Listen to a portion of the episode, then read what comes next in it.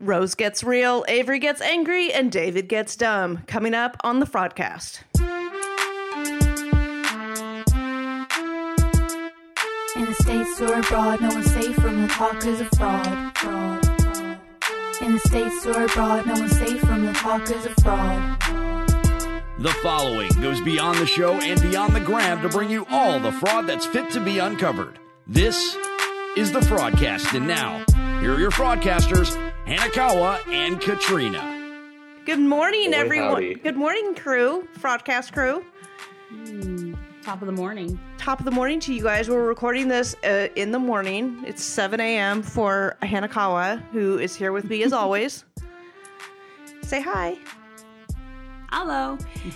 And for myself and Agent C, who's joining us today, it is 10 in the morning. So say hi, Agent C. Hi, Agent C. He hasn't been here in a couple of episodes. He's joining us today. We're going to have a lively discussion of what we saw because there's lots to talk about. We also have some tell-all tea coming up for you guys. This will be posted on our Instagrams as well, and I'm sure it'll make its way to Reddit. We will get into that as we can throughout our discussion, but we're going to have a lively discussion of, we've got some Ed and Rose commentary and some Ash and Avery commentary, and then we have some self-quarantine edition where, oh my God, I don't know what TLC was trying to do to us with Caesar and his feet on air, but we'll get to all that. So we're just going to jump right in. Before the 90 days, let's start with Dave and Lana. This is like a case study in cognitive dissonance. Oh.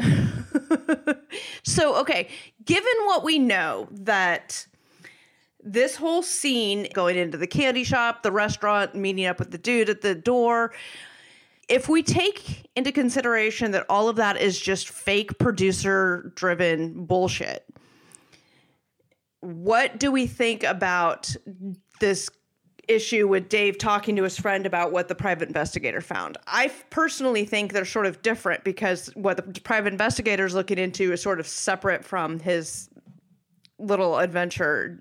Agency. It just seems to me like this guy's really dug in on this narrative that he's constructed for himself and this notion that, you know, there's a girl that looks like that that's into him. There's too much of his personal identity and ego that's he's created, and I think his high level of emotional reactivity, the fact that he gets so mad so quickly, shows that he can't look inside and see, yeah, you know, I may have called this one wrong, guys.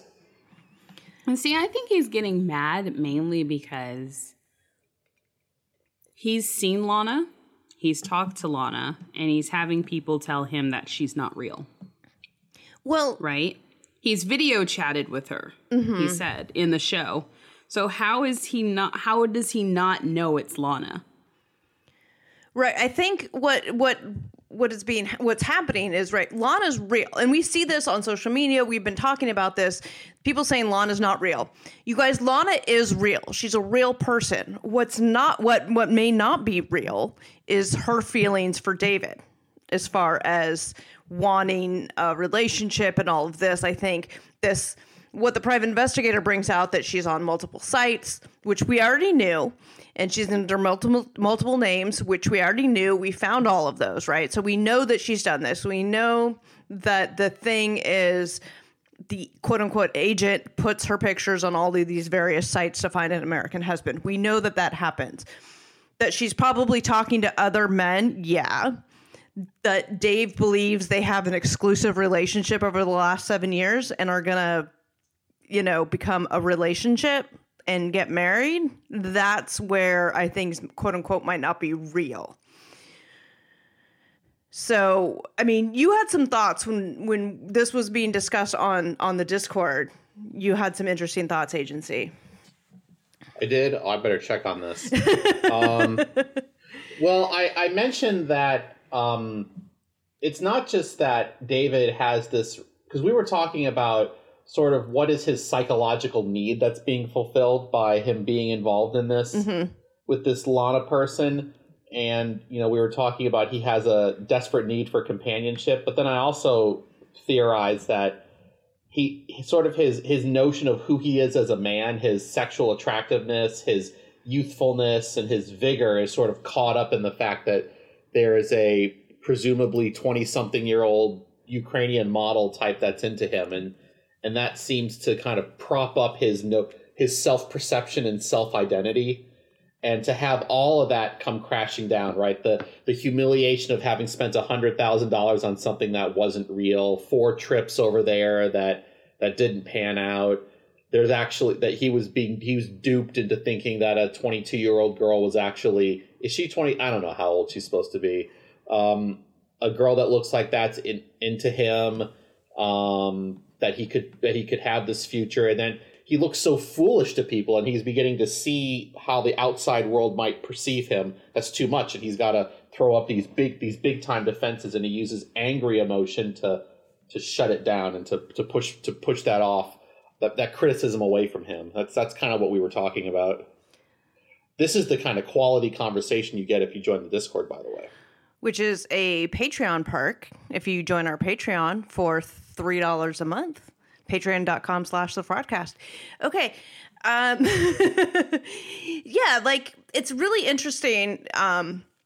You know, you said it early on, the cognitive dissonance associated with him believing in this. And then there's the sort of psychological backstory that he constructs this narrative that he's required to construct this narrative in his head in order to continue to believe this ruse that Lana might be into him. And, you know, Lana may be into him and several other men as she tries to pick an American husband of, you know, that's this transactional nature, right? And I think deep down he knows that it's going to be transactional, but he's okay with that because of what he gets out of it, right? Mm-hmm. I mean, to a certain extent, a lot of these relationships are transactional. You know, if we're looking at this season, Ed and Rose is transactional. You look at past seasons, you know, people like Karini and Paul is somewhat transactional. Mm-hmm. Well, this is a theme we see over and over. Yeah, it is Michael a theme, but this is a different one too, because I think with Dave, it's a lot of boredom where he is. Like most of the people, like they say, I couldn't find love. I didn't have luck. Where I was or in America. And so that's why they expanded their horizons. Dave is actually different because he has enough money to, I would say, you know, pretty much pick a place and find someone desperate enough to come over, right? Yeah. But he has a preference. He wants the accent. He wants the look. He loves the culture. Mm-hmm. And that's why he is honed in on using this specific dating site and finding a specific type woman, something that's different to me other than what we assume we know from the site that Lana doesn't make any money from it. What is her benefit of talking to him and not making money, but also not meeting him to go to America? That's what doesn't make sense to me as far as the storyline goes.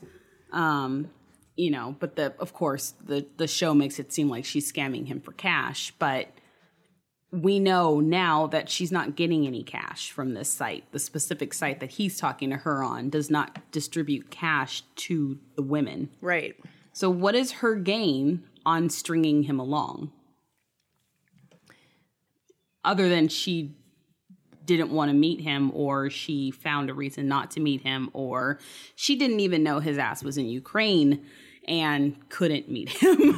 So, I mean, there's all kinds of different theories, but I think it's a lot different with Dave versus Ed, where there's not a desperateness. It seems like it's more frustration that he has sunk all his, you know, time into something and expected a turnout, and we didn't see it.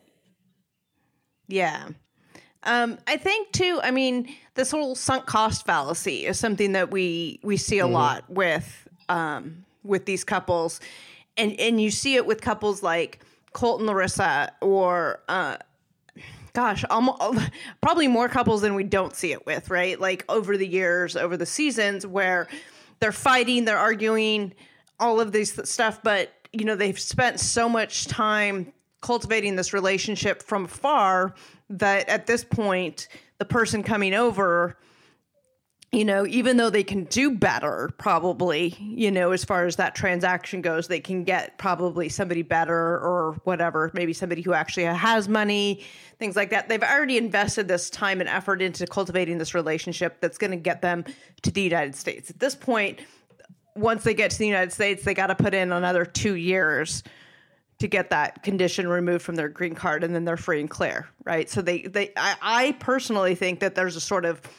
you know, not necessarily risk benefit analysis, but you're an analyst, Hanekawa, like whatever that decision making matrix that happens in that process. Expected performance value over your actual value. There you go.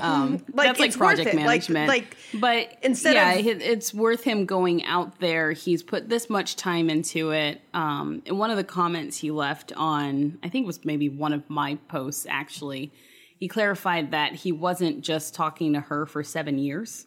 That they were off and on friendship over a span of 7 years. That puts a different perspective on, you know, he hasn't been sitting there chatting her up, just her. Well, and we know that from seeing the screen grabs from the site where you can see he's got messages from other women. So he's clearly, he's messaging other women. He's not putting all his eggs in one basket, but this basket is particularly full. And maybe Lana enjoys that friendship. Maybe that's the payoff she's getting. And she gets a better friendship with him than she does with any of the other American men she's chatting with who are just like, you know, maybe they're just ogling her and like trying to do like computer phone sex or whatever. And David is providing more of an, you know, an intellectual conversation or more actual conversation. Right. So David is endgame, right? But everyone else is still around. Like, who knows? Like, you know, you see the sites that people are posting that claim that she's active as of like yesterday. Does it mean she's active with men that she's chatting as potential lovers, or is she just on the site chatting with people who she considers friends? I don't know how it works. I think she doesn't have to pay to chat, right? No. So it's no loss for her. Right. And if you're, you know, maybe a lonely person, like I would assume she has friends and she's social, but you know, she also lives in a remote area of Ukraine. She lives in a very remote area. I can see it not being very social. It doesn't look like it's jumping much. I can imagine her escape is through the site perhaps. Mm-hmm. And maybe that's why she's still active on it, because she has friendships that, you know, friends with people who are okay paying to talk to another friend. I don't know. I mean, that's sort of the model for OnlyFans, right? Oh, I don't want to jump into OnlyFans. You don't have to pay to talk to people on OnlyFans. And I dive as deep as I want to go on that site. I'm out. Speaking of OnlyFans, Evelyn from Corey and Evelyn is now on there, you guys. And no, we don't. We're not going to try to get on there. So we don't need donations to join that. No. Like to remind people, it's like, okay. But yeah, I can imagine that, you know, where she lives, it didn't look very exciting. I don't know. You know, I find comfort in chatting with my friends online because I can't go out right now. Mm-hmm. So I understand the mindset. It's probably just, you know, the website of choice that could be a problem. If she doesn't speak English well, then yeah, she might need someone to help translate. But, you know. And she could talk to anyone in the world if she is using a translator. This is true. But I digress. I want to talk about the private investigator scene because that almost felt like the Caesar calling the airlines to figure out what happened to the ticket. Ooh, scene. Okay. The person didn't offer any more information than we could have found out in a Google search. Our fellow Instagram bloggers have found, and we have too, like all the sites that Lana is currently the face of. Mm-hmm. So what more investigating did this person do to find? I mean, that's it. That's a good point. She has multiple sites. Good job, Sherlock. Wow. That's a very, very good point. I'm so proud of you for doing a Google search, but offered nothing else. And Dave wasn't even surprised, which is another indicator that I smell a fake scene there. Mm-hmm. Like, maybe there was a premise of they actually did want to hire a private investigator to see, maybe to confirm what David was thinking. But all this did was cause friction between him and his two friends, the couple. And like I said, I just don't think that that call was authentic. So maybe the guy who opened the door at quote unquote Lana's house, they just got him to be on the phone for this because they just cut him a check. Open your door, and we need you to say these 5 lines over the telephone. And he's like, everything is. And then he gets enough. The amount of money he gets is equivalent to like half a year's salary in Ukraine. Hey, I would do it. I can make like half my salary on one phone call. I'm on it. I still stand by this. Again, I have no evidence to prove this, but I stand by that he and the woman at the restaurant are husband and wife, and they just found this couple who, could at least, whatever. Like they looked, Oh, the blonde lady and her husband? I believe that the woman who owns the restaurant, who was like, oh, this happens all the time, even though we know it doesn't. I believe that she and the guy who answered the door are probably married, and they just had this couple, and they say, we need one of you here and one of you here. We'll pay you this. You need to just say these lines and pretend to act these scenes. And they said, okay. Like that's my theory. That would be some interesting stuff. Just from what I know from a production standpoint, like how they produce this and how like David has basically one producer with him. Oh, he's a producer and a cameraman basically with him in Ukraine. Like, and they're making all this shit up. Like, it seems like, the producer went into this candy shop and says, oh, let's do this, and found out that her husband lived like an hour away and decided to go and visit him at their apartment. Yeah, no, I think that not the candy shop lady, but the restaurant lady. Oh, the restaurant chick. Yeah, maybe. Who knows? Yeah. I mean, that's all we can speculate on that one. I'm just speculating that I have absolutely no evidence to support that, you guys, and make that clear. This is a Katrina, speculation. This isn't a Fraudcast news break or anything. I mean, I would have been more surprised if that was actually an address that Lana gave him and it ended up being like her uncle or something. Like that would have been a spin that I would have enjoyed. Yeah. Versus or just a random address or something. It's just some random guy who was expecting pizza and got Dave. And was not happy. You got to ask for your money back when that happens. Right? You're like, the wrong delivery came. This dude came with the camera. Asked me to start an OnlyFans. An OnlyFans of whatever his name is. I would join that dude's OnlyFans. No, you wouldn't. Him and Igor, I'd join their OnlyFans. Oh, I love Igor. Not but yeah, lie. I mean, I just like it. It spilled from the private and guest investigator to. I almost felt like the conversation with his guy friend. I'm really bad with names, guys. Sorry. Was a little authentic because that guy was just like, dude, like you got to wake up. But like I said, Dave's like, I've seen her. I've talked to her. Mm-hmm. She as an individual is real. What may not be real is the relationship. But right. Her feelings for him. Maybe. Yeah. And that's why she has stood him up multiple times. And, then he says, well, maybe she's too shy. I get that. But it's like, how frustrating would it be to go someplace? And the reason why you didn't meet somebody who came all the way to see you was, well, I was too shy. Yeah. So it just, I don't know. It just makes me like wonder if she even knew he was in Ukraine doing all this filming. Like how much of this was like producer opportunists going, well, we're still going to go to Ukraine. You know what I mean? I don't know. Well, fun fact, the producer that was in Ukraine with Dave was there. It was the same producer that filmed the Natalie and Mike the Aliens stuff in Ukraine. Oh, that's exciting to know. Yeah, he was. So this guy had to. So wait, was it afterwards? Well, I like this poor guy had to deal with filming Mike and Natalie, and then he was there, so they said, "Okay, you have to film this." Yeah.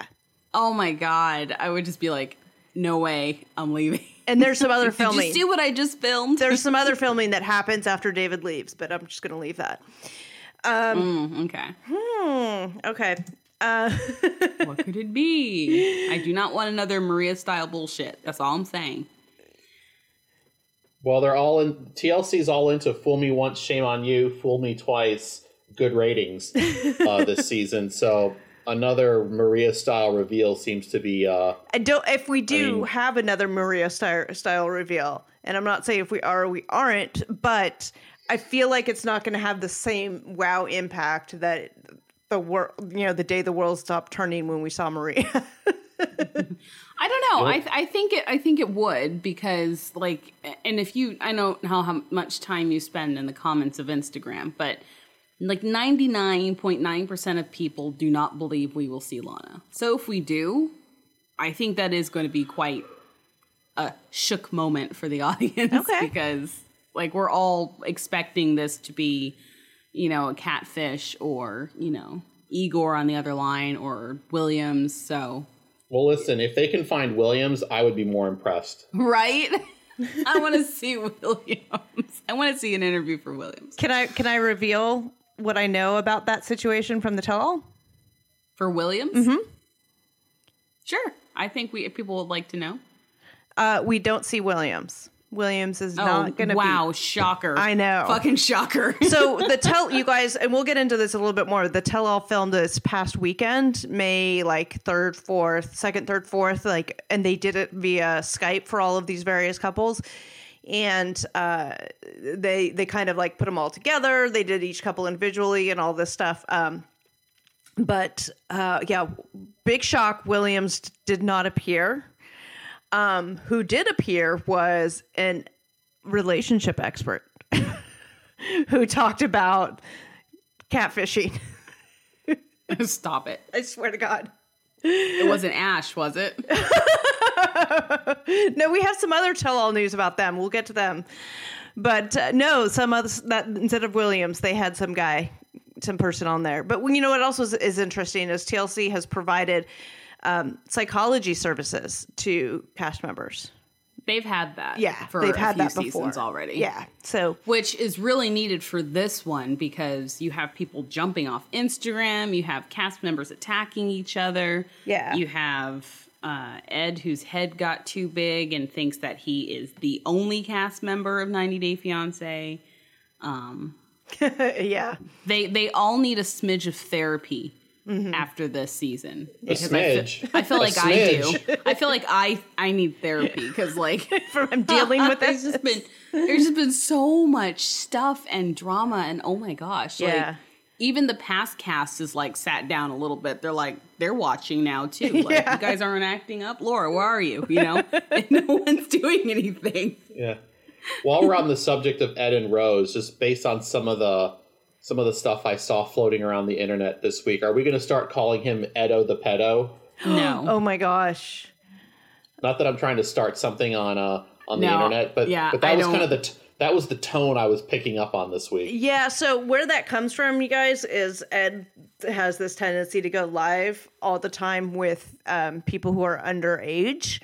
Even though he has, as we discussed last week, he has like a disclaimer about it, but they don't read that. You see these kids, and I know, Hanekawa, you discussed that Ed appeared on this like popular YouTuber, PewDiePie. So, you know, he doesn't, so when you do your lives, right, and you have the people who are saying, pick me, mm-hmm. You can't see that they're a kid. Right. You just see a username. When you're in their live, you just pick them and the kids end up there. So like. I feel like there's a bit of a, like, he's not choosing to go live with children. Children just so happen to be his audience. Going live with him. Yeah. And the problem is that his audience is of a younger age. They're teenagers. They're the Twitch viewers. They're the YouTube viewers. Mm-hmm. So, yeah, that's what he's going to get. He's got, like, you know, 250-something followers, and probably 80% of those are underage teenagers. Yeah. So that's who's going to be in your life. Well, I was having a discussion about this offline, and, you know, even if it's all completely innocent, in the world of social media, it's a bad look. It's such a bad look because all it takes is like two screenshots and you're like, oh my God. Oh, I think he knows it. And we can actually just dive into Ed and Rosemary we're talking about. Yeah. Him. But this jumps into even the YouTube world. So him and Rosemary both jumped off and made a YouTube, mm-hmm. right? I think he has like 5,000 followers. And Rosemary, who just appeared on social media like literally 2 weeks ago, she's come in on fire. She has like over 200, she's probably close to 250,000 followers on Instagram. She is now verified because people were making a shitload of fake accounts on her. Mm-hmm. And she also has a YouTube, which has about 10,000 followers at the time I'm saying this. And she just started She just started. A couple 24 hours ago. So you can tell where people are leaning towards their sympathies in this couple. It's definitely not towards Ed. Well, yeah, and that's why, and with good reason, because Rose completely tears him a new asshole and says to Ed what we're all thinking during this episode. So, Ed, I love her. I'm done. That's it. Yeah. Like Ed tells Rose that he doesn't want more kids and he wants to get the big snip, which, by the way, is something you should probably have told her before you got on a goddamn plane, which is something that she tells him during this conversation. And she's like, yeah. And he's like, I wanted to see if we were compatible. Well, fucker, that's one of the things you determine compatibility is whether or not you want... The only thing he was measuring compatibility with was his dick. He wanted to see if his dick was compatible with her. Yeah. And he had no care about compatibility of wants and desires. Because, he came to the Philippines going... I want this, and Rose has to prove this, and I don't know if I want to propose to her. I need to know she's not in it for this, and this, and this, and this, and this. It was all his conditions. Yeah. Right. By the way, I'm withholding information about, say, my height. And she brushes it off. Forgiven. Okay. I think this was the last straw for her. Mm-hmm. He goes in there like a wrecking ball, tells her, shave her legs, brush her teeth better, do this, wear this, and then turns around and was like, oh, by the way, I've been keeping this really important detail of my desires versus your desires. Yeah, with no care at all about what she may want, like as a human being and in a potential partner, what she may want in a partner.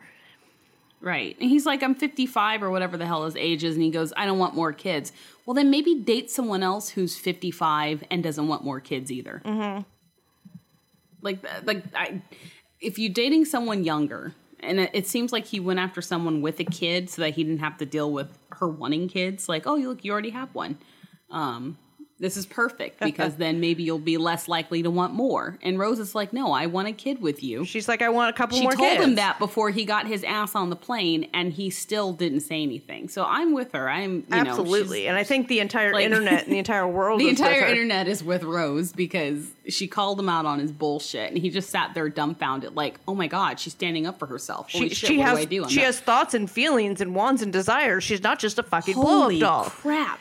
Oh my God, Rod. Well, one of the things that was interesting about it is that, a lot of times these relationships are kind of transactional, right? Ed is an extremely insecure person, right? We see this from the moment he gets on the show. And probably with good reason. Yeah, he's really insecure. I think it's not, but it goes beyond just his physical appearance, right? This is a guy who got married to what seems like a very lovely lady and cheated on her 2 years later. He knows that it's not all, sunshine and lollipops inside his soul. So he carries with him some insecurities. And so I think that's part of why going to find someone in the Philippines could be appealing to him because he knows that he has something significant which could lure someone to him, even though he doesn't feel like he's that much of a catch, which is the ability to come to the U.S. But what Rose has shown us is that that's not enough. there's a limit to what a ticket to the U.S. will get, and it's not going to be her dignity. And you know what? Good for her for having the gumption to kind of call him out on BS, because I think that he sort of assumed that his ability to bring her over would compensate for the less desirable characteristics of his personality and his little bit of bait and switch tactics. Yeah. Yeah. I don't like his idea of courting. Well, if that's what we can call this. You know who else doesn't like his? You know what else doesn't like his courting is the entire cast at the tell-all, and they let him know that they don't like him. So tell-all tea. Yes. At the tell-all, the cast. Mm-hmm. All tell Ed, shut the fuck up. Yes. Yes. Yeah, he is not a fan or cast favorite. He has fans, but I feel like all these fans are not just 90 Day fans. Well, Tori Spelling is doing a grilled cheese cook-off with him. Like, what the hell? What are these people seeing in him that we don't see? What is Tori Spelling even doing now? True. Nothing. Burn. Right? So, of course, she wants to get back in some. It's the same thing with Trisha Paytas. Like, she just wants some more followers. She probably wants more attention. Ooh. I'm thinking, the last time I saw Tori Spelling was in a really bad Lifetime movie that her dad produced. True. So, I enjoyed it. Fair. I love the bad Lifetime movies, but I'm just saying, if he got on there with Celine Dion or Jennifer Lopez, then I'd be like, oh, shit. Okay. Well, I think it's possible that these people who are becoming his fans aren't necessarily deep into the 90 Day world like we are and watch it the way we do. So they don't see him. They just see him as this sympathetic character with, these physical attributes. He's a goofy guy. He does a cosplay thing. He does, he dresses up and does goofy stuff. He's been in the Twitch world. And his Twitch gig is cooking. So he does things like grilled cheeses and all that kind of stuff. So, he has viewers from Twitter and Twitch that probably don't watch the show, or now they watch the show because he's on it. Yeah. But he's also, I believe, signed on with a, would you call it PR, I think? Representation, like an agent or a PR person? Like an agent. I think I don't know. I think he signed on with an agent who is helping him get out there a little bit better. So, Doesn't he also have a clothing line or a brand he's launching? Oh, yeah. That's controversy too. So, I don't want to dig into him without mentioning that Molly is doing it too. She's selling masks. Mm-hmm. But Ed is also selling clothing, and he's launching his own mask line. And a lot of people are lashing against him for this because it feels like he is trying to profit off of a pandemic. And a lot of these 90 Day stars are going to have to tread lightly with that. Well, and I mentioned Molly too, because I can't say him without Molly. If you're getting mad at him for selling masks, then you got to get mad at Molly for selling masks. Right. Do you though? Because Molly had a clothing business, right? So now she can't sell her custom made product. She's got all this material. It's gotta do something. Right, but we're comparing to, say, Annie and... Annie's doing that too, yeah. Annie and David. They didn't have clothing. Who are donating the masks that they're making. Uh-oh. Uh-oh. They're not selling them. They're just making them. She is working her ass off to donate it to frontline workers. So I would draw a line to there's a difference there. Absolutely. If Ed was donating these... to hospitals? So Ed neither had a pre-existing clothing line business that transitioned. No. Neither is he donating these, making them himself and donating them like Annie is. So he is different in that regard from both Molly and Annie. Right. He's probably having it made in some offsite location for 3 cents a mask, and he's selling them for $35. Yeah, it's like those Kardashian kits, right? It's not like it's a repurposed thing for the situation, which is what I see Molly's business as. I remember seeing posts on Reddit in the early days where people were just tying bras to their face. It's oh, look, here's my mask. Mm-hmm. And I guess you can cut here. Not that it works if you have a size C or lower. Yeah, when you start getting into the full cups, then you have a full face mask, and we don't need that. Yeah, well, not that I've ever seen one, obviously. But it's a natural extension for Molly, and also because she's not making any money. That was her source of income, and so now she's transitioning into a way she can meet a need and still maintain some income. Yeah, and people do like to support these, you know, small businesses during, you know, during this time. Yeah. Whereas Ed is just oh, let me pay 3 cents a mask to have these made some dropship location in, you know, in China and then have them shipped out from there. Like versus he's sitting at a sewing machine like Annie, busting his ass, making these and donating them. Yeah, exactly. They're all different, and you know, like evaluate them all on their own merits. Would you guys like to move on to Lisa and Usman? Sure. I wouldn't say I'd like to move on to Lisa, but it is necessary to do so.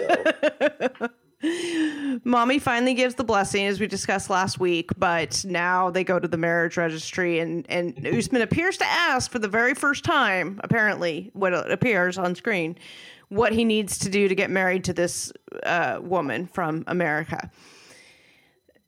Lisa gets mad at him. Shock. She complains about everything, but this is a big deal. She came out here specifically to marry this guy, right?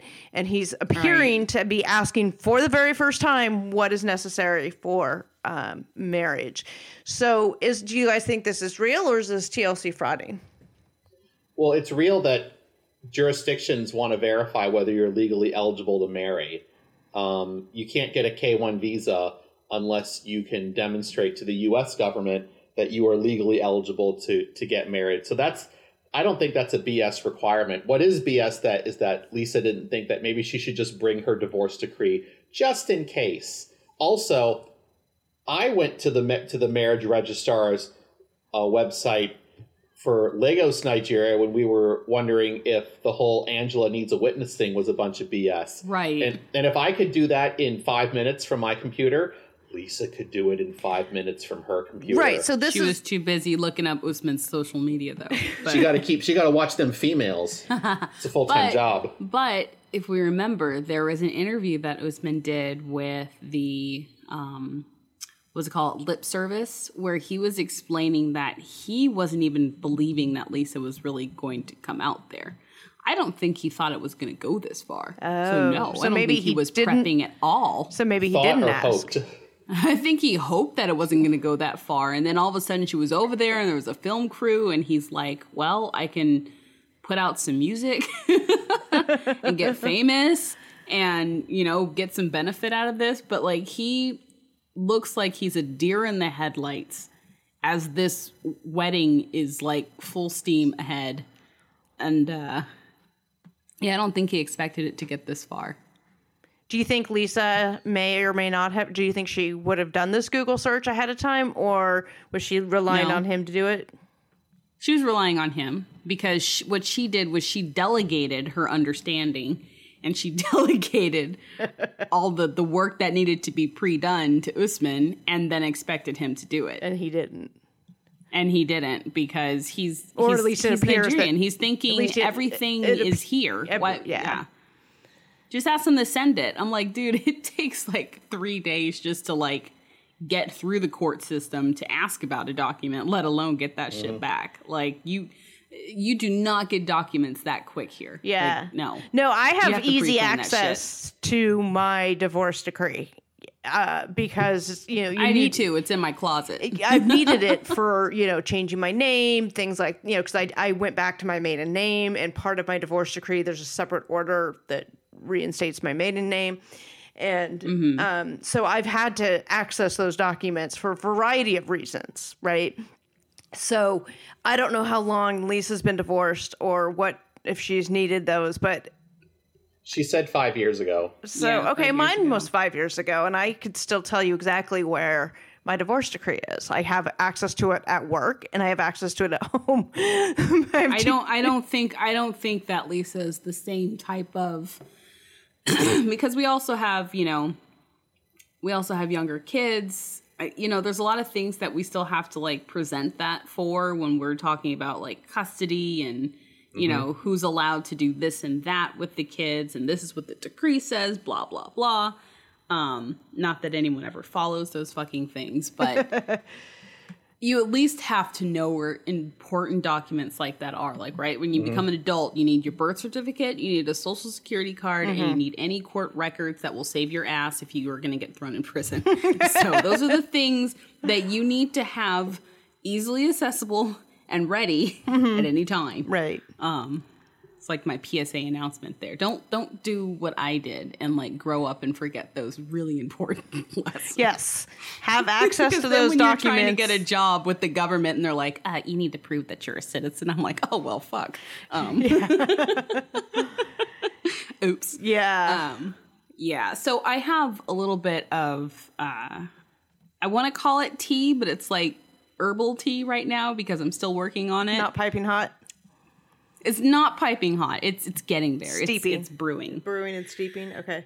So we all know and love Soulja Boy's I Love You song. Mm-hmm. It's playing everywhere. Oh, yeah. This tea. We know it's important, right? Mm-hmm. There is another musician who came out with this same, a song that sounds about the same, in about June or July of last year. And it's quite suspicious because it has the same do-do-do-do sound, you know? I'm like, how'd that go again? I'm gonna have to post it when I get deeper into it, but the artist's name is Dolly Pizzle. And he is a Nigerian, I'm gonna say, rapper. And he knows about it, right? The song is called Ododola. Okay. And right? Okay. And he, so in a message, asking about if he knew about this I Love You song, he goes, yeah, I sang Ododola and I've released that song a long time ago. I watched it on YouTube because I've been receiving a lot of tags that someone else stole my song. He goes, I checked his page already and tried to listen to the song. I'll make amendments on things. I don't know what that means. He goes, thanks. I really appreciate that. So this is your conversation with him. This is a conversation between a fan and him. And I've reached out to him also to confirm. Okay. But yeah, so it seems like there's probably a competition of who got the song out first, because I think that Soulja Boy and Lisa got married around, what was it, October? Yeah. So that leaves the timeline for when he actually maybe produced that song in the open. It could have been around summertime. So it's more like, where did the song come from first, right? And if people are wondering what this song sounds like...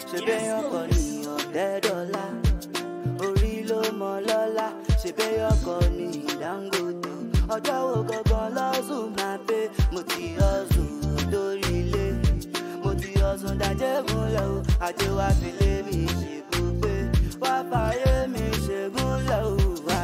has the same opening. It's basically the same track being played. So I don't know if this was maybe like, I don't know, royalty-free music that they both decided to make a song to. Well, which came first? Which artist? That's what I'm trying to figure out. So this guy said his song came out in July of 2019. And we know that's around the time that Lisa and Usman were talking. And Lisa says that he made this song, I don't know when. So that's a little bit of digging we have to do. But, you know, everyone has been bringing up this song that exists along with Soulja Boy's, and...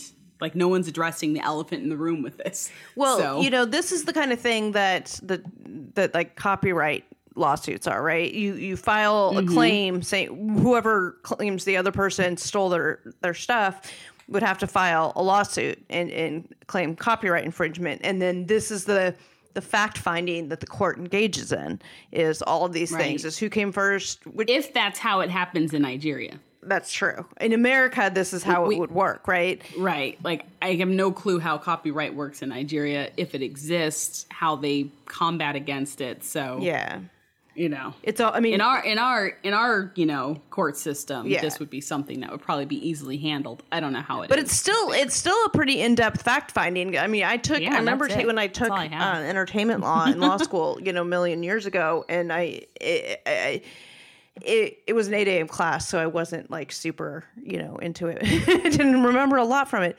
but there's a lot of stuff. It does, just because it sounds the same doesn't mean it's an automatic win for either, for the party. Like they have to see like when it came out, how much of it is similar. Was when the one came out, was it out to the public? Did the person, like copyright, it depends a lot on first use, trademark and stuff. Is first use versus registration versus all these, there's all these little factors that are involved, and you have to engage in this fact finding. So and then they can say, well, you clearly stole it. And then I think intent matters. Right. So that's the lukewarm tea I have, but I think it just needs to be fleshed out, brought up / addressed, because it's floating around social media. This isn't the first time it's been brought up, but it would be interesting to see what goes with that. It doesn't seem like this guy's really angry. So, maybe he's the one that ripped it. I don't know. Who knows? Maybe they weren't. I'm trying to meter his response, and his response is kind of like, "Oh yeah, maybe they did it together, and they both are getting." That could well be thing, but what I'm kind of going on is like, TLC has a tendency to fabricate situations, mm-hmm. and who knows if like, you didn't hear about Soulja Boy until like the end of the year 2019. Like all of his music, since he's he was a famous rapper when Lisa met him, but there's no songs that predate the time that the filming starts. So I don't know how she heard of him. Right? There's no like records of concerts. He did this whole spat of like pretending he was winning awards in Denny's or something like that, and like right. I don't understand like what they're trying to make it seem like he was some award-winning celebrity rapper, very famous. And if I ask a lot of my friends who live in Nigeria, granted Nigeria is large, they're like, who? So he's probably famous in his state, but I don't know if that is radiating out to the entire country of Nigeria. Correct. Yeah. Are you saying he might have been a Yahoo boy first and a famous rapper second? A famous Maybe. Rapper. Well, we know that's what he wants to do, is become a famous rapper in the United States. He's mentioned that he wants to be in the United States many, many times. That's his goal. So fake it until you make it. You're talking about fake storylines. Can we just like deal with Yolanda and move on? Real quick. Yeah, real quick, because her segment is so quick. What's a reverse image search, you guys? Finally, they do reverse image search. 10 episodes in? She should have done it when she first saw his picture. And in the back of her mind, whatever this guy really looked like, she thought, this is too good to be true. And what's the old saying? If it sounds too good to be true, it probably is. Mm-hmm. Right? Like, I feel, she's like, I never heard of reverse Google image search. And I give it to her. She probably did not have any clue about that. That is rather new, and it's kind of in the younger crowd to know to go and do that. And, people who have watched Catfish or something like that, which this is where that story should have been. Mm-hmm. Well, we know that Yolanda is faking this, a lot of this, right? We know this. So I have no patience for the storyline. I'm so over it. I have nothing to say about the story. Right. Like, we know she's reenacting. I feel like there was probably a small seed of she was talking to someone and it ended up being a catfish. Mm-hmm. And maybe she was trying to get on the show when she felt it wasn't a catfish, right? Mm-hmm. And they had to redo it to have her kind of reenact that and draw it out. Because you notice, like, if you squish all her segments together, she feels like just one episode. Mm-hmm. It's not enough. Well, like once they found out it was a catfish, they had to like reimage her storyline. Yeah, they had to get some more writing into it, because she doesn't. I'm gonna say she doesn't go to Europe, because we're like, what, two episodes until the tell-all. And we saw a text message. I can imagine she's not getting on a plane to go anywhere. Yeah, we saw a text message between her and Uche where she talks about how TLC has to come back and film. Right. And she never mentions that she goes to Europe in those text messages. She he asks, did you see him? And she just goes on this way. I don't know. I don't know if she was all there when she was talking about it, because she just kept referring to like other stuff. But, you know, who knows what was going on. But I don't think she went to Europe or England at all. There's one who the hell is she gonna meet? Like, we know she's not going to go to Italy to meet the actual model that they, ripped the stock photos of. So, well, if you want a hard segue, maybe she'll meet up with Tom. Oh my God, he could be like, "It was me the whole time." Well, Tom called. What? There's all these. Look, Darcy, I've moved on. But we see Tom calls his girl Shannon. And everyone's who like looks suspiciously like Lana. Right. Okay. Oh my God. It's all coming full circle. It's the grand unified theory of 90 Day. Okay. So Shannon is this girl that he, at least on the show, what they say, which is actually true from what we know in real life, is Tom met this girl, Shannon, the one that he's in the pictures with at the Versace show in Milan. We also know, and from in real life, that they were only together like a couple of weeks. So he's talking to her like, oh, well, this is going to be like this long term thing, but it doesn't last very long. She's moved, they each moved on. He moved on to this girl, Amanda. They've now since broken up, but that's whatever. Shannon is engaged to this other guy. So, they had a brief fling. It was, was what it was, whatever. And, I guess they got their 15 minutes. Well, I don't know. Tom's is like, 45 minutes, hour and a half. I don't know the fame at this point. But yes. Well, since we're talking about Darcy and Tom, mm-hmm. like a lot of fans are reacting with, why are you still mm-hmm. dragging on their story now that they're two separate? Like, they broke up. Mm-hmm. And are we following Tom for a specific reason? Yeah. We're following Darcy for a specific reason. We're following Darcy because Darcy and Stacy will have a spinoff. Great. But why are we following Tom still? Right. Just to clear out his story, give him a clean ending? I don't know. Give us closure about where he goes? I don't know. I'm hoping maybe some closure for him, because I just don't want it drawn out like Jesse's, where we have a what now, and it's about Jesse just going around dating random fucking people who are probably paid actresses as well. It's just all too weird how like that story just like exists in its own bubble, but they forced it into this Before the 90 Days. It's just like, what's going on? Yeah. Just to fill up some space, probably. Yeah. But, that's all we get from Darcy and Tom. Let's close out Tom's story so we can just give a clean ending and move on, end it with, oh, he and Darcy broke up. He moved on happily ever after with Shannon.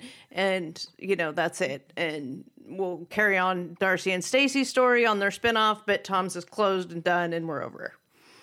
Right. Just, whatever. At least they won't be arguing anymore. Yeah. Right? Yeah. Maybe. Speaking of not arguing anymore, Stephanie and Erica. I know. I think we got one episode. Argue this episode. One episode. Yeah. I was like, finally, there's an episode where like there isn't a walkout or. I think it's also. I don't think it's a coincidence that this is also the episode where Stephanie talks the least. Maybe that's why. Well, I think they edited this one to focus mainly on, Erica coming out to her parents. Mm-hmm. And that's enough tension as it is that they didn't need to be in a fight while doing it. Yeah, agree. Right? Like we really didn't need them to like be choking each other. And then when the parents open the door, they're like, hi. So like, that was great. That was a really touching moment that when she came out and her dad was like, do you want more stir fry? Yeah, like, you want more fried rice?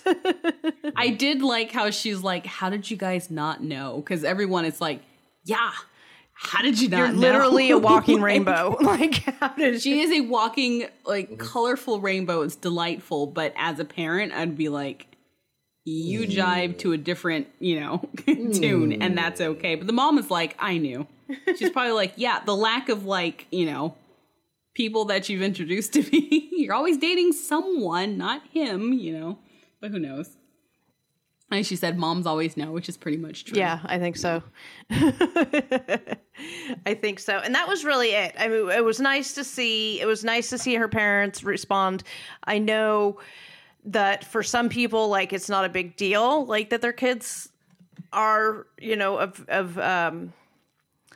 I guess I don't know, I want to say different, but like on the a non-standard orientation. For some people, that's like no big deal. For some people, it is a big deal. And the representation, people had been questioning for a long time what this first quote unquote gay couple was going to be, how it's going to be portrayed. And I think TLC sort of soft stepped into it by having these two girls who are bisexual before they jump into the two homosexual men that we're going to see on The Other Way. So they sort of soft stepped into it. Right. And I think that at least they did a good job with this episode and, you know, showing that response and hopefully, you know, maybe it'll be, you know, a good template for other parents if other parents are having a hard time accepting their own children. So, I mean, maybe that's too much to expect. It is a trashy TV show after all. Right. Everyone's going to be different, you know, and we see that Stephanie still has to come out to her mother, yes. I believe. Yes. And so, you know, that's kind of the cliffhanger for her story that we may or may not see. I don't know. Yeah. But that's pretty much their segment, was that small part. Yeah. So let's get into the argument that heard around the world. Yep. Ash and Avery. Yeah. Ash and Avery. Oh boy. So So let me tee y'all up for this, because I want this you guys to just let your feelings roll on this. So, you know, Ash had this seminar that we explained last week was a TLC setup, kind of not his normal wheelhouse. And it was a really long seminar. It was several hours of filming that they edited down into like 10 minutes, made it look like a 30-minute seminar, made him look really, really sexist. We don't know for sure what the reality of his actual beliefs are over in the situation, but we do know that Ash was kind of shook by the whole experience because it was not a good reception for him, and it kind of shook him, you know, and it probably wasn't a good reception for him because it wasn't his wheelhouse subject, and it wasn't, you know, his normal setup of seminar, and he was kind of thrown into it, but it didn't go well for him. So afterwards, he's trying to talk to Avery, but Avery has her thoughts of her own. Yeah. So I'm going to jump in here and set this up for us. Right.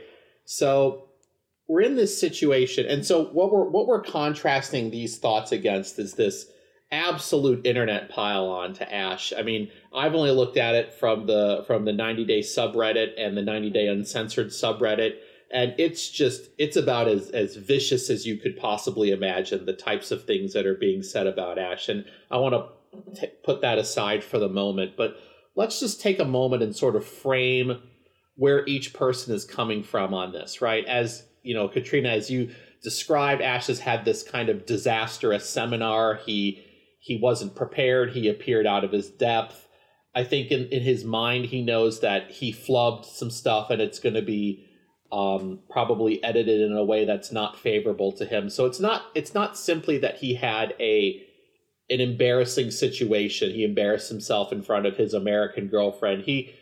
His professional brand and his professional reputation is very much in jeopardy because he knows this is going to be seen by millions of people across the world, and kind of this career he's built up for himself as someone with insights on relationships and something to offer could essentially disappear overnight once this airs. And that's a very stressful situation for somebody to be in. You see the guy drives an Audi. He's accustomed to a particular lifestyle, and this is kind of what he staked his career trajectory onto. And so to an extent, he's dealing with the anxiety that could all come to an end.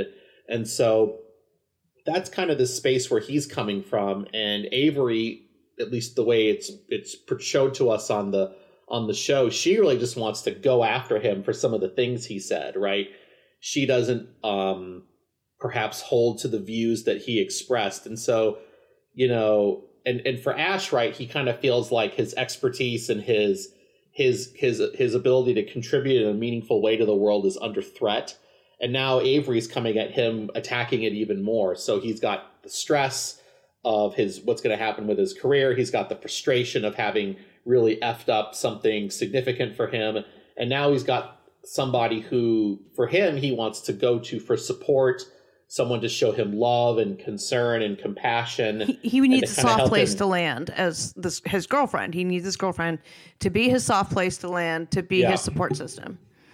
And instead, she's just perpetuating the pile on, perpetuating the attack on him. She's prolonging that situation. So he's already worked up and flared up from, as he says, miserably failing. You know, his ego is broken. And she just piles on. Regardless if she was already holding things back because she felt it was never the right time, she actually picked the worst time ever to unload all of her thoughts. Like this whole season has been her being suspicious of him, poking at him, asking probing questions, interrogating him over things she had no material proof to go on. I don't like that you're available to your customers all the time. That's his business model. Mm-hmm. Before you met him, that was his business model. Mm-hmm. If you didn't like that, if it didn't jive with you, then you had no business, trying to get into a relationship with him. Yeah. Like all these things I feel like she knew before. And I guess I don't understand why she was just like, she acted shocked the entire season. Like, oh my God, you have 60 text messages. And I'm like, and you know what he does for a living? Those are 60 people that are giving him money so that he can have his lifestyle that I'm pretty sure you enjoy too. Right. So it's like, Ash is not poor. He's not starving. He's not struggling. He has no need to depend on Avery to get to the United States at all. So that's not even a power that she has. No, he has something called the visa waiver program. He can go to the U.S. whenever the hell he wants. Exactly. He could have came to her. She says she risks her job and all this bullshit. And her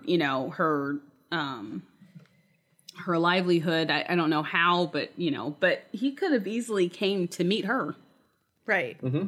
Which we know he does after the filming ends. He goes and sees her a couple times, but one thing we also know, and we can get into this in a minute, is by the time the tell-all films, as of this weekend, they broke up. They broke up like maybe a week before the tell-all. So we'll get into that once we're done with this. And so another thing that we see is Avery does the thing where it's not it morphs from being about this is I was upset by things you said at this seminar to here are the 10 things I'm frustrated with you about that I'm just going to throw at your face right now. It's not about the thing. It's about the 10 things underneath the thing. And she's really just dumping on the guy. And when all he needs is like a shoulder to cry on, figuratively. I don't think Ash is much of a crier. And so it's creating this cycle where they're starting to talk past each other. But the thing here that I think is worth kind of, and this is not to endorse necessarily Ash's views. I think I'm not going to go so far as to say that Ash is a raging misogynist like people are saying online. I think Ash tends to view the world in cliches and in cliched terms. And I think, that can come off especially if it's edited in a particular way, it can come off looking like the way it did. But anyway, let's put that aside. Avery seems extremely entitled to having her concerns addressed right in that moment. She doesn't seem to feel like get that that's not the right time to. Excuse me. At that moment, it's her job as the partner to be a comfort for somebody who's clearly suffering. Because if you just watch the situation objectively, he's suffering, and for her to say, you know what, I'm frustrated by what he said. But he's suffering right now. Let me put my needs aside, comfort him, get him back to a place where he's feeling okay. Then we can talk about those things, and then I can kind of get to the bottom of some of this. But we have to sort of shuffle needs around right now. But she didn't know. She felt absolutely entitled to have her concerns met with right then. And if he didn't have the emotional bandwidth to to give that to her, she's going to go pile on even further. And that's kind of where it opens in this episode when they're on, I guess they're by his Audi and like she's sitting on a little ridge. And he like wants to just take off because he's so hurt and he's frustrated and stuff. What I think is interesting too is like, okay, so the three of us have the same view on it. We're watching this and we're going, oh shit, she's being kind of a selfish bitch because yeah, she has legitimate issues with his views, but now is not the right time to be discussing it because he is you're kicking him when he's down. When he, you know, you've got these conflicting needs. He needs this, she needs this, but which one, you know, is the better partner, right? Like we're looking at it from that point of view, which we apparently are the only people in the world who have these views because you look at this online, you look at the social media reaction, everybody's like, Ash is such a misogynistic asshole who's a terrible partner to Avery. And we're looking at it and going, no, Avery's kind of being a dick right now. And I don't know if that's colored by, you know, other things. I mean, I think what he said in the seminar did not sit well with a lot of people. Yeah, understandably. And we were still emotionally high on that to where we mentally sided with Avery. But like aside from the topic that he talked about in the seminar that was set up anyways, it wasn't a seminar that he had planned anyways,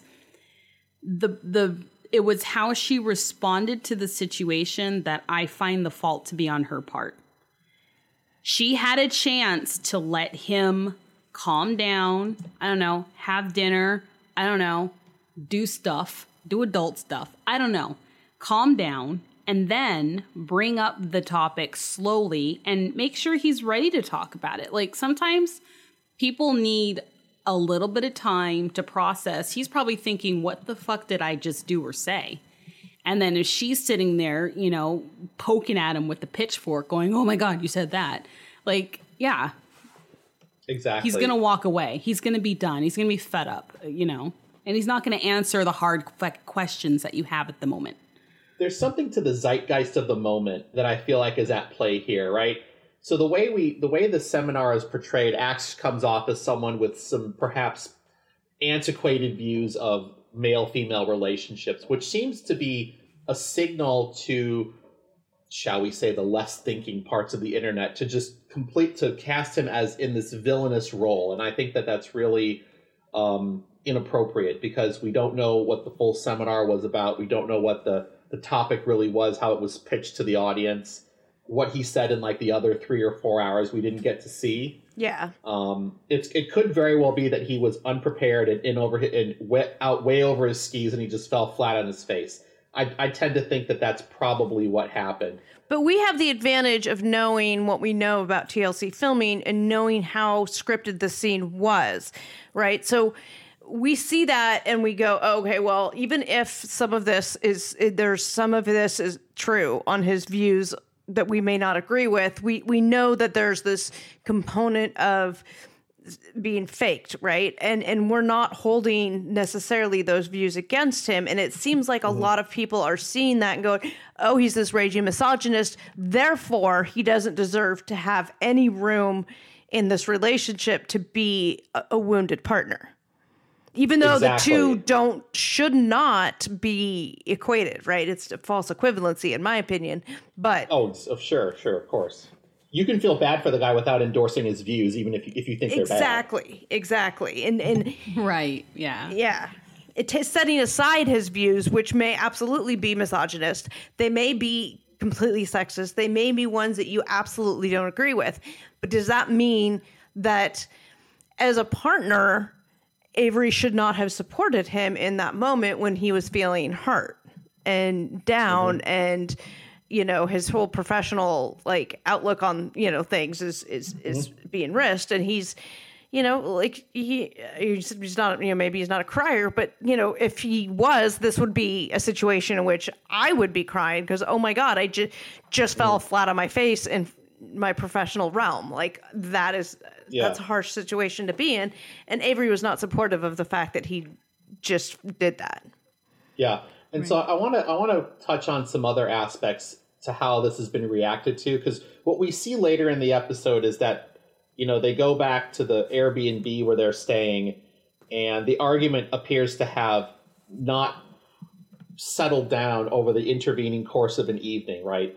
You know, or we're missing something. Yeah. Like, I feel like we missed another argument that happened before they started filming again. Right, but what we can see is that things haven't calmed down. Like, Avery hasn't backed off her kind of aggressive stance, and Ash hasn't been able to adequately communicate to her.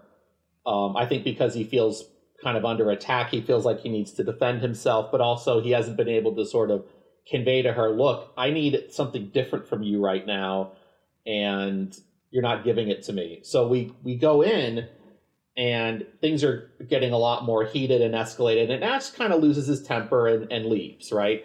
So this is where I want to pick up, and because what I've seen a lot of online, and you guys can tell me what you're seeing on Instagram and Facebook, but on Reddit, for example, there are a lot of posts saying, oh, Ash is such an abuser. Oh. Avery's going to wind up in a women's shelter. He's such a raging narcissist and a gaslighter, and all this ridiculous all of the terms stuff. Terms du jour. Gaslighter, narcissist, and abuser are the favorite words that people like to use on this show. So I want to make a few observations that show me that people really have no idea what they're talking about. So we start seeing them, we see that Ash is kind of off and away. Maybe he was walking like around the hallway. He was trying to create some distance. When they show us him trying to re-engage with Avery, he's very reluctant because there's like a sofa with a chaise. It kind of creates a square in this living space. He's physically creating a barrier between them. He's kind of hiding behind the island on the kitchenette. He doesn't want to enter the space where Avery is. He wants to keep some distance there. He's very reluctant to enter that space. And he does to try to engage, to show he's willing to listen. But eventually, as it gets heated, he backs off again. So there's a very much on his part a desire to create space, to get away from the conflict, which is extremely healthy. That's what you're supposed to do. If you have a heated conflict where you can't resolve it, it is perfectly okay to exit, create space and time between the two people to where your emotions can calm down, where you can try again, right? Mm-hmm. But people are saying that Ash is not an abusive guy if he's trying to actually exit a conflict and get away from it. Yeah, I don't get where the abuser comments are coming in because it was because he raised his voice. And he's not letting Avery speak as much as she wants to speak. I'm not sure, but...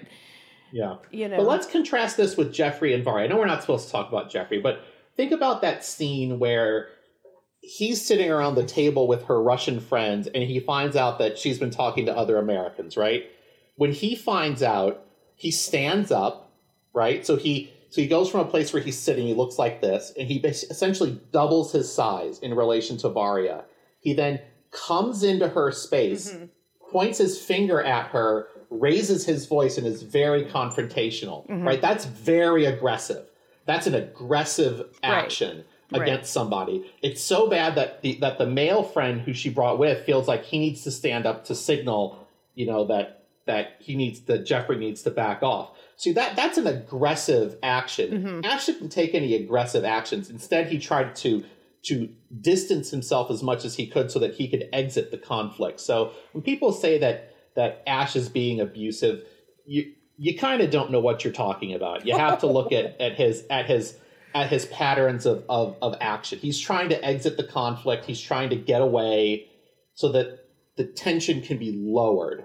Is how I read and interpret that. And it's really important to kind of hammer this home. Like, I have a very big problem with people throwing around terms like narcissist, gaslighter, abuser, because those terms exist. Just because you don't like somebody or somebody is an asshole doesn't make them a narcissist. They could just be an asshole. And I think what happens here is that agents...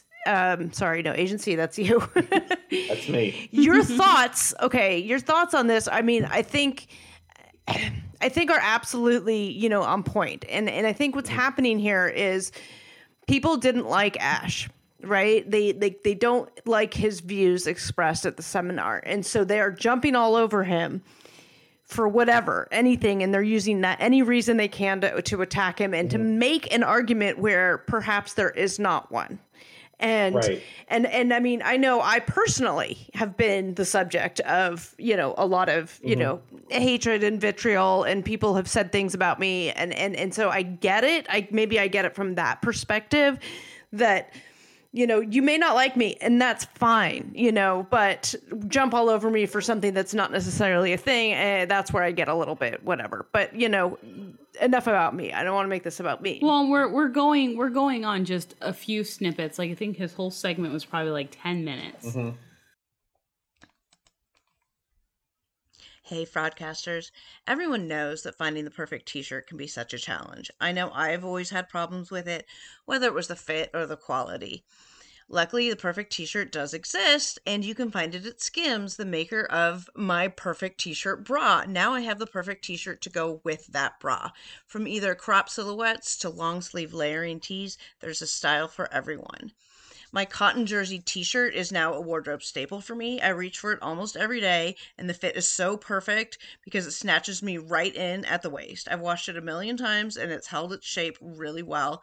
It fits like a dream. I absolutely love it. And honestly, you guys, I thought, like, okay, this shirt is going to be too small for me, and it's not going to fit right, and all the bulges are going to show. But it doesn't at all. I put it on and it magically stretches to fit me perfectly, and it holds all those bulges in. Every little but last bulge that I have is all held in, and it looks fantastic.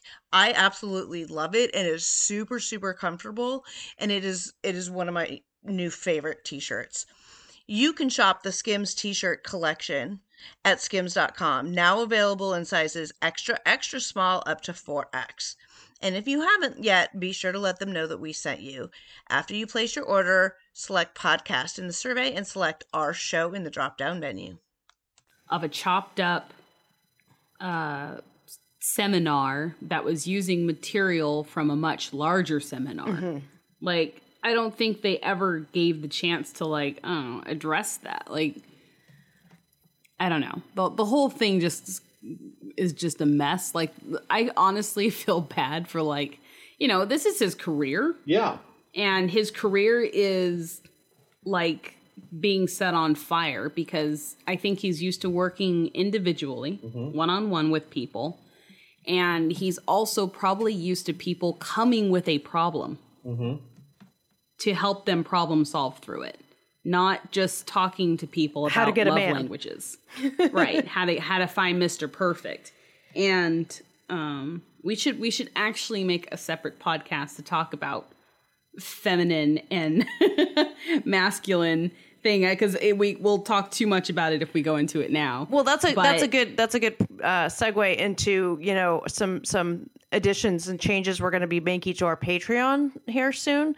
And that we're going to be doing additional content and additional tiers, and our content might span away from all just reality show discussions and might go into other things on our Patreon. So, right. So stay tuned, because I think we can make a more formal announcement once that's more firmed up. But that might be a good place for such a discussion to occur. These deep dives, yeah.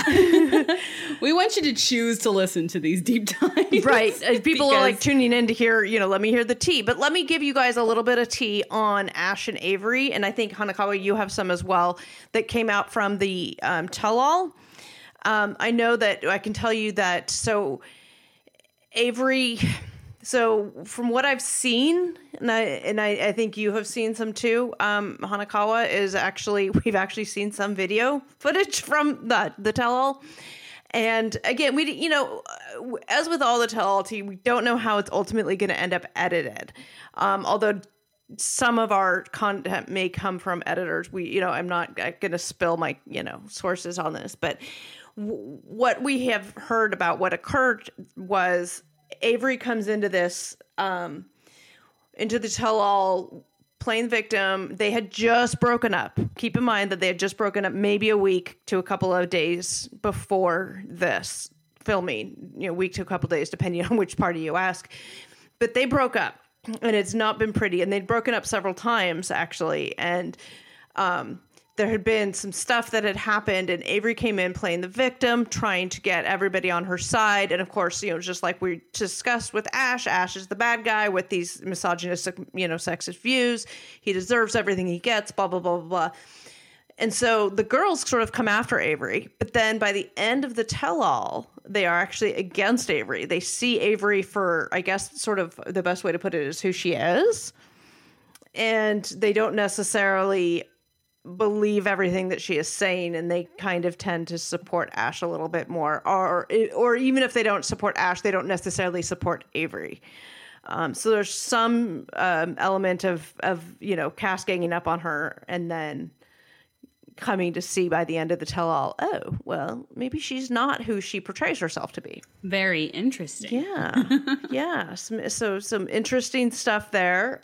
You know, we'll see how that plays out. I have, before we move into self-quarantine edition, I do have some tell-all tea about Stephanie and Erica, which is kind of, this is hot piping tea, is that they are barely on speaking terms, like in real life and on the tell-all. It's not pretty, you guys. And I just felt the singe. That was a little too hot. I spilled that on you. Yeah. It might be piping, but it's not shocking. No, like, yeah, Erica. The way their episodes go, yeah. I'd be like, yeah, I don't think they would be on speaking. Well, a lot of you guys are asking, are they still together? And not only are they not together, but they're not even speaking to each other, and that continues. This sort of antagonistic fighting with each other continues throughout the tell-all, and it's ugly between them. So that will be interesting. We already talked about the cast gangs up on Ed and, you know, hails Rose. There's some argument between Ed and Rose as far as like the accuracy of what occurred after Ed comes back to the United States. As far as whether they, you know, tried to get back together or not. But the tea that sort of came out of this is no, they are not together. So we'll see if that continues.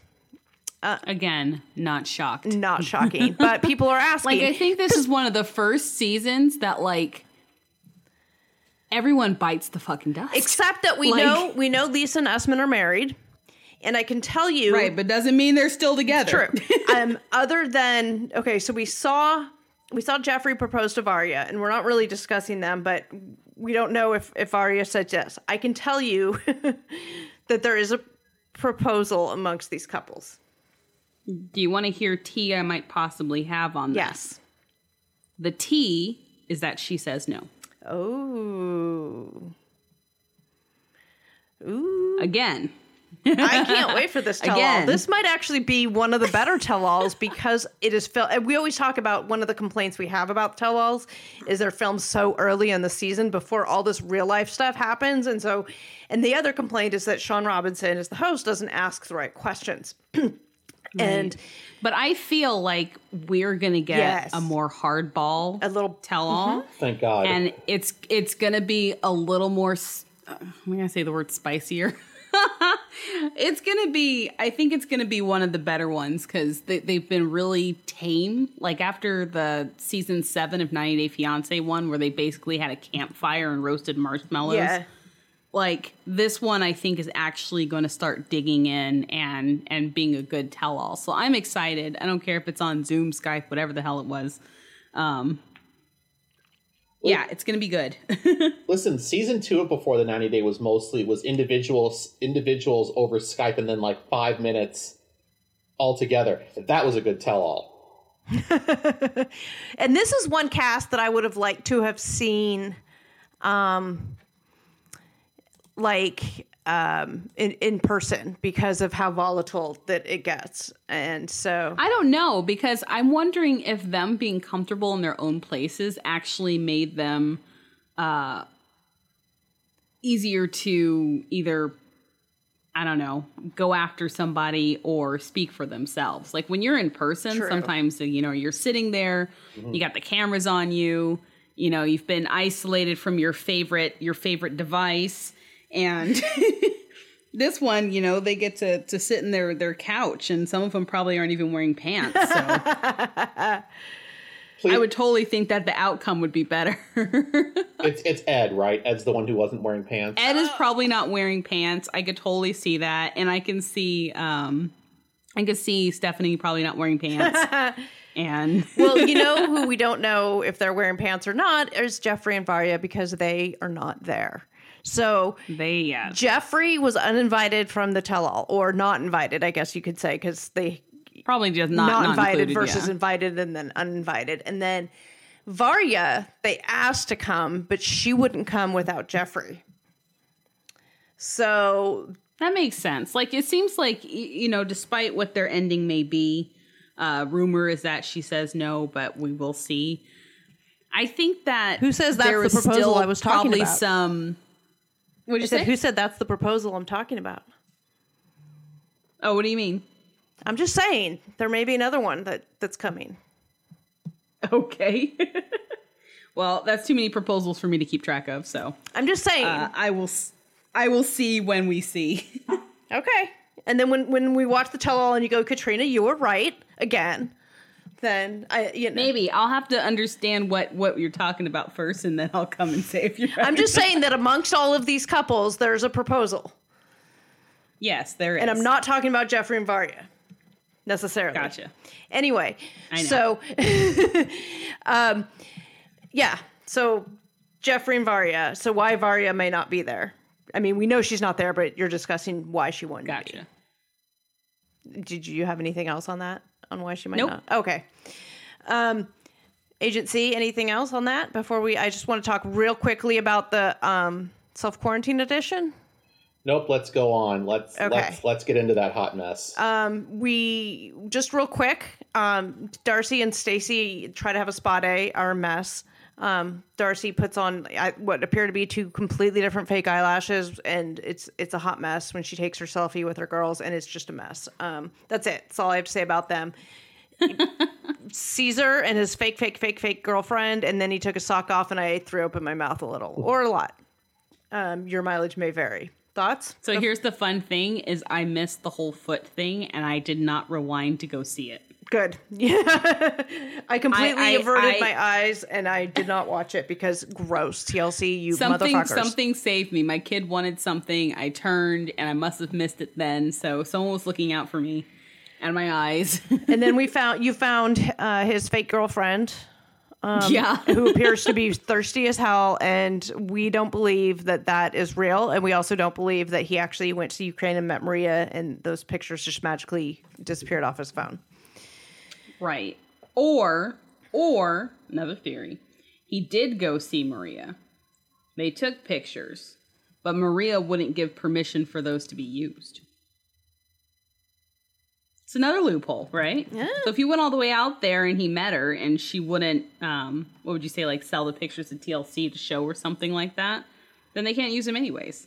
Yeah, magically disappeared. I don't think he actually went out there. And I think that this girlfriend he's allegedly having a date with that he hasn't met in real life anyway was just an online person he met. I think she was just hired for the show, or he pretended like he hired her personally, or the show hired her. That's my thought. Right. He talks to her probably. Who knows? We haven't really investigated that. He talks to some weird agency. Any thoughts on Quarantine Edition? Stephen and Olga's segment was very sweet. It was very sweet. Yeah, it was. It was one of the most realistic ones. I'm like, yep, their house looks kind of, you know, quarantine wrecked. Their kid is going running around in circles. That's realistic. Yeah. Yeah. She's smelling his armpits. Yeah. I also want to say that, like, I think to a certain degree, TLC kind of did Steven a dirty on his season. But, like, between What Now and the self-quarantine edition, we've kind of watched them grow, and they've been... They've turned out to be quite a good couple, and I'm very happy for them. Good. Mm-hmm. Cool. Yeah, I agree. And I am still really enjoying Self-Quarantine Edition despite the foot thing. And I'm very angry at you, TLC, for that. So, quick social media roundup. Previously reported on several outlets that Rebecca and Zied of Before the 90 Days last season got married.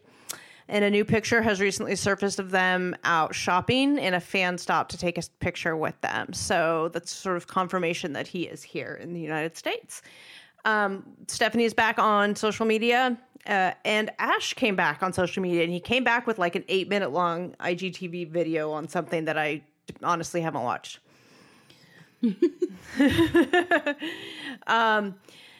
I think we covered all the tell-all tea. Do you guys have anything else from social media or tell-all? Nope, I don't think so. Okay. I'm watching you, 90 Day Reddit. I'm watching you. He's going to keep you in line.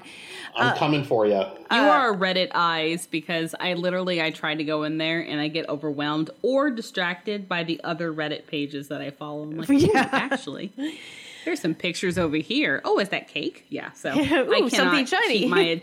I can't keep my attention span in Reddit. I'm all over the place in there, so step out. We mentioned our Patreon earlier. That's Fraudcast, or patreon.com/fraudcast. I want to say hello to our new patrons that have joined, and that is Melanie, Allison, Amber, Samantha, Sarah, Jane, Stephanie, Nicole, and Andrew. And maybe Pat. I don't know if I got you last time, Pat.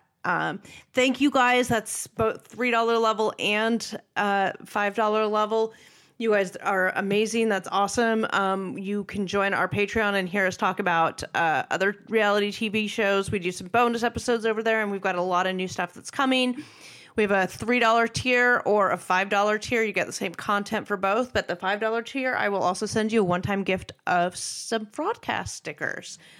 Shameless self-promotion. Hanekawa. All right. So the only thing I got to promote is my Instagram. So you can find me at 90 Day Fiance today. I always say that's where I dwell. That's where you dwell. Place of content. All right. Agent C. You can find me on my website, askthevisaofficer.com. There's a contact form if you want to ask a question about the show. Or you can request a service related to your specific visa issue. If you want to talk about stuff not related to the show, I lurk around on the 90 Day Reddit. Come find me. It's not. I have a flair that reflects who I am. So, you know, intrepid Reddit sleuths will figure it out. If you know Reddit, you know what flair is, and you know what all that is. It'd be easy to find them. Yeah. Right. Otherwise I hang out occasionally on the Fraudcast Patreon Discord. All right. Thank you. And I am Katrina. I'm frauded by TLC on Instagram and Twitter. But I hang out mostly on Instagram. I am closing in on 100,000 followers, you guys, which is amazing. And I'm going to plan a big giveaway at 100,000 followers. I don't know yet what that is going to be, but that will be coming. Tell your friends. I also do Frauded Night Live every Friday night at 10 p.m. Eastern. We talk about the gossip of the week, and then we move on to talking about just other stuff, anything, you know, related, anything you related to the show. We all, just for those, so you know, we talk about show-related gossip in the first hour, generally the first half hour. It's not usually enough to cover a full hour, and then we move on to other topics. So if you come in late, we're talking about stuff other than the show. That is why. And I think that's all we got for you today. And thank you so much for joining us. And we hope you're staying safe and staying home. And we are the Fraudcast, and we are dumpster diving, so you don't have to. This Fraudcast has been produced and edited by yours truly. Art by Sarah Dawdy. Music written, produced, and performed by Ooh Mommy. Further assistance provided by many unnamed fraud consultants.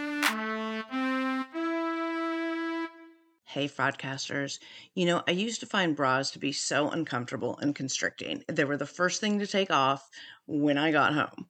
But Skims has changed all that. You guys know I love my Skims Fits Everybody t-shirt bras. I own them in just about every shade now. I wear them every single day when I leave the house. And they are completely worth the hype for the amazing shape and support they give. But what I was not expecting from them was how comfortable they are. Even the underwire bras that I wear all day, I barely even notice. Definitely not the first thing I take off when I come home anymore. Y'all, I'm a 36 double D, and I've had a reduction, and I've gone up and down and lost weight and gained weight and all the things. And the Fits Everybody t-shirt bra, I swear, fits me the best. I finally found a t-shirt bra that I can wear, but not only that, it is the best bra that I own. It holds the girls in so well, and let me just say, Hetero Life Mate really appreciates these bras too. Shop Skims bras at skims.com, now available in 62 sizes, from a 30A to a 46H. Plus, get free shipping on orders over $75. And if you haven't yet, please be sure to let them know that we sent you. After you place your order, select podcast in the survey and select our show, The Fraudcast, in the drop-down menu that follows.